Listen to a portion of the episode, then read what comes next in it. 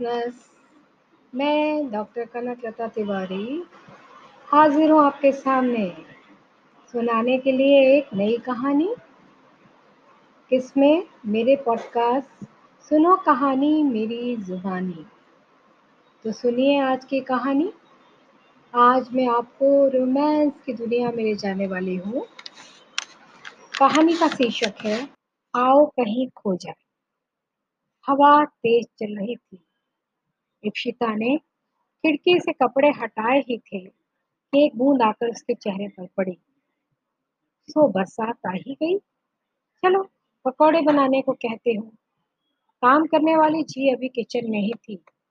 इप्शिता उसे चार पकौड़ों का ऑर्डर देकर फिर खिड़की पर बैठ गई। उसे कोलकाता आए हुए अभी पंद्रह दिन ही हुए थे।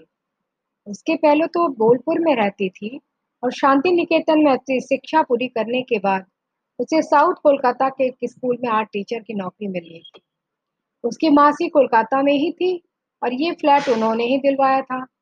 शुरू में अकेले रहते उसे डर लगा, लेकिन अब धीरे धीरे इस अकेलेपन को वो प्यार करने लगी तभी उसकी निगाह सामने के घर के बरामदे पर पड़ी। वहाँ एक खूबसूरत स्त्री इसकी तरफ़ गहरी उत्सुकता से देख रही थी। सीता ने भी उसकी तरफ़ नज़र भर कर देखा, बड़े सलीके से कटे हुए बाल कायदे से पहनी गई टंगाइल मैरून साड़ी और माथे पर बड़ी सी बिंदी। कानों में ऑक्सीडाइज चांदी के झुमके थे। इसका ने सोचा अच्छा हुआ, उसके घर में बरांडा नहीं है, नहीं तो उसकी मुड़ी तुड़ी नाइटी कितना खराब प्रभाव डालती। तभी झी चाय और पकौड़े ले आई। इप्शिता ने खाने में मन लगाया। दूसरे दिन, जब इप्शिता कॉलेज के लिए निकली तो उसे वो महिला दिखी। शायद कहीं जा रही थी। आज भी बहुत अच्छी दिख रही थी। धाने रंग की दोरे खाली में, उसका सांवला रंग तीखे नैन नक्श उभर कर आ रहे थे। इशिता मोड़ पर जाकर रिक्शा की प्रतीक्षा करने लगी। तभी किसी कार ने पास आकर हॉर्न बजाया। इशिता ने देखा, वही थी। कार में बैठने का इशारा कर रही थी। इशिता बैठ गई। कार आगे चल दी।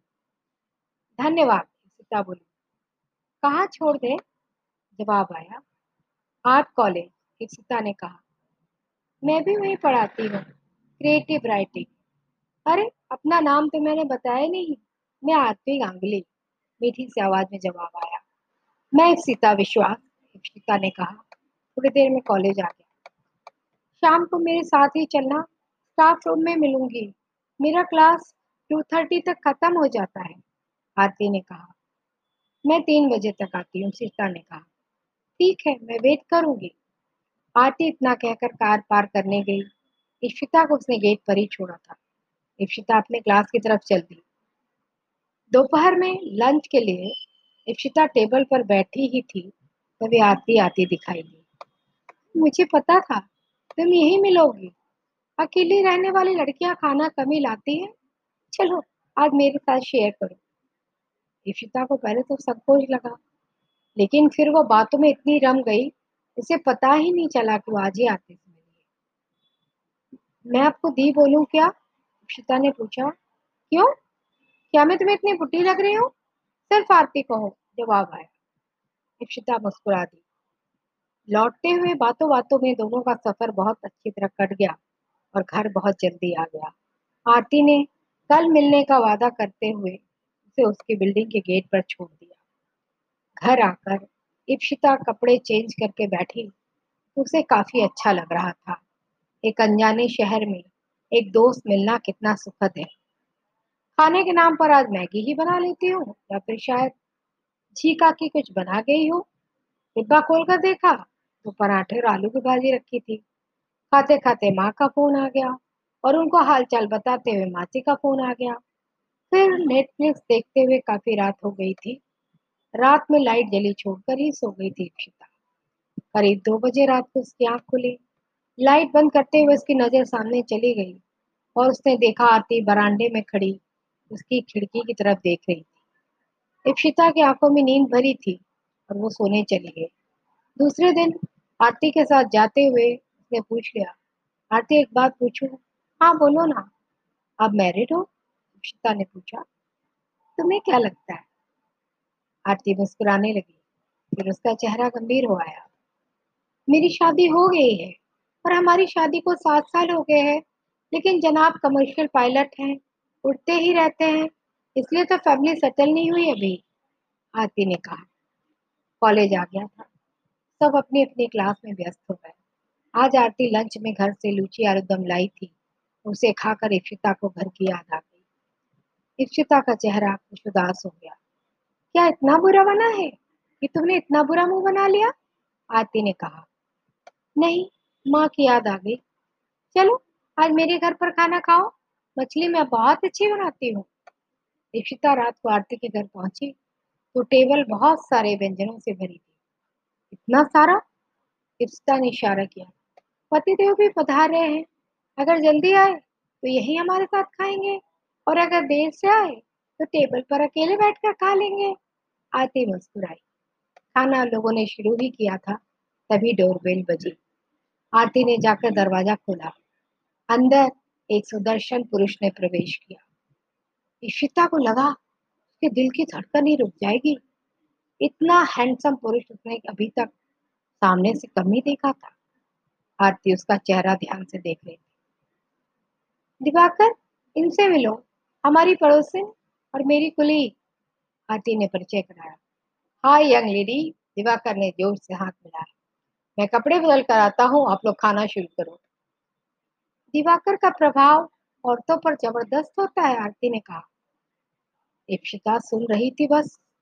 उसे तो बस इंतज़ार था कि कब दिवाकर आ जाए। थोड़ी देर में आ गया। खाते पीते काफ़ी रात हो गई। दिवाकर अपने ट्रैवल के मज़ेदार किस्से सुनाता रहा और इप्सिता बस हंसती रही हंसती रही। रात को दिवाकर उसे घर तक छोड़ गया। इप्सिता बिस्तर पर लेटी, लेकिन नींद आज कौसों दूर थी। किसी का मुस्कुराता चेहरा उसकी आँखों में घूम रहा था। दूसरे दिन आरती के साथ जाते समय भी इप्सिता दिवाकर के बारे में ही बात करती रही। लौटते समय भी उसका दिवाकर प्राण बंद नहीं हुआ। आरती ने हँसते हुए कहा, वो सभी के दिमाग पर नशे की तरह चढ़ जाता है, सावधान रहना। इप्सिता मुस्कुरा दी। आज रात उसे अकेले ही खाना खाना पड़ा, क्योंकि आरती ने उसे नहीं बुलाया था। दूसरे दिन गेट पर खड़ी आरती का इंतज़ार कर रही थी, तभी दिवाकर आ गया। तुम आरती का इंतज़ार कर रही हो? वो दो दिन के लिए अपनी माँ के पास गई है। तुम्हें बताने को कहा था। मैं तुम्हें कॉलेज छोड़ दूँ क्या? इक्षिता ने हाँ में सर हिलाया। दिवाकर रास्ते भर उसके बारे में बहुत बातें पूछता रहा। उसने इक्षिता का फ़ोन नंबर भी लिया। शाम को इक्षिता ऑटो से आ गई रात को उसके मोबाइल की घंटी बजी दिवाकर था। जल्दी आ जाओ। बहुत अच्छा खाना ऑर्डर किया है। इक्षिता अपने धड़कते मन को ना रोक पाई और चली गई। दिवाकर खाने की टेबल पर इंतज़ार कर रहा था। खाना खाते हुए वो इतना घुल मिल गई दिवाकर से, जैसे उसे हमेशा से पहचानती हो। डिनर के बाद जब एक किताब दिखाने के बहाने वो दिवाकर के बेडरूम में पहुँच गई तो उसे कुछ भी अटपटा नहीं लगा। वो तो बिल्कुल मंत्रमुग्ध सी थी। और फिर जो होना था वही हुआ। होश में आई तो इशिता को पश्चाताप हो रहा था। लेकिन अब क्या हो सकता था? इशिता घर आ गई। दूसरे दिन वो कॉलेज नहीं गई। दिवाकर का फ़ोन आया तो बहाना बना दिया। शाम को खिड़की पर आई तो आरती खड़ी दिखाई दी। शायद वो अभी लौटी थी। दूसरे दिन आरती कॉलेज जाने के समय उसका इंतज़ार कर रही थी। इफ्शिता नीचे आकर कार में बैठ गई, लेकिन वह चुप थी। आरती ने वजह पूछी तो सरदर्द का बहाना बना दिया। रात को इप्सिता की डेर डोरबेल बजी। खोला तो आरती सामने थी। तुम्हारी चुप्पी में समझ गई थी, लेकिन मुझे लगता था तुम सिर्फ़ मेरे लिए हो और और तुम भी। आरती ने उसका हाथ पकड़ लिया। उत्तेजना से वहाँ रही थी। अचानक उसने इशिता को बाहों में भर लिया। तुम तुम सिर्फ़ मेरे लिए हो, मेरे लिए। इशिता को ऐसा लगा जैसे वो एक अंधे कुएँ में गिरती ही जा रही है, गिरती ही जा रही है, गिरती ही जा रही है।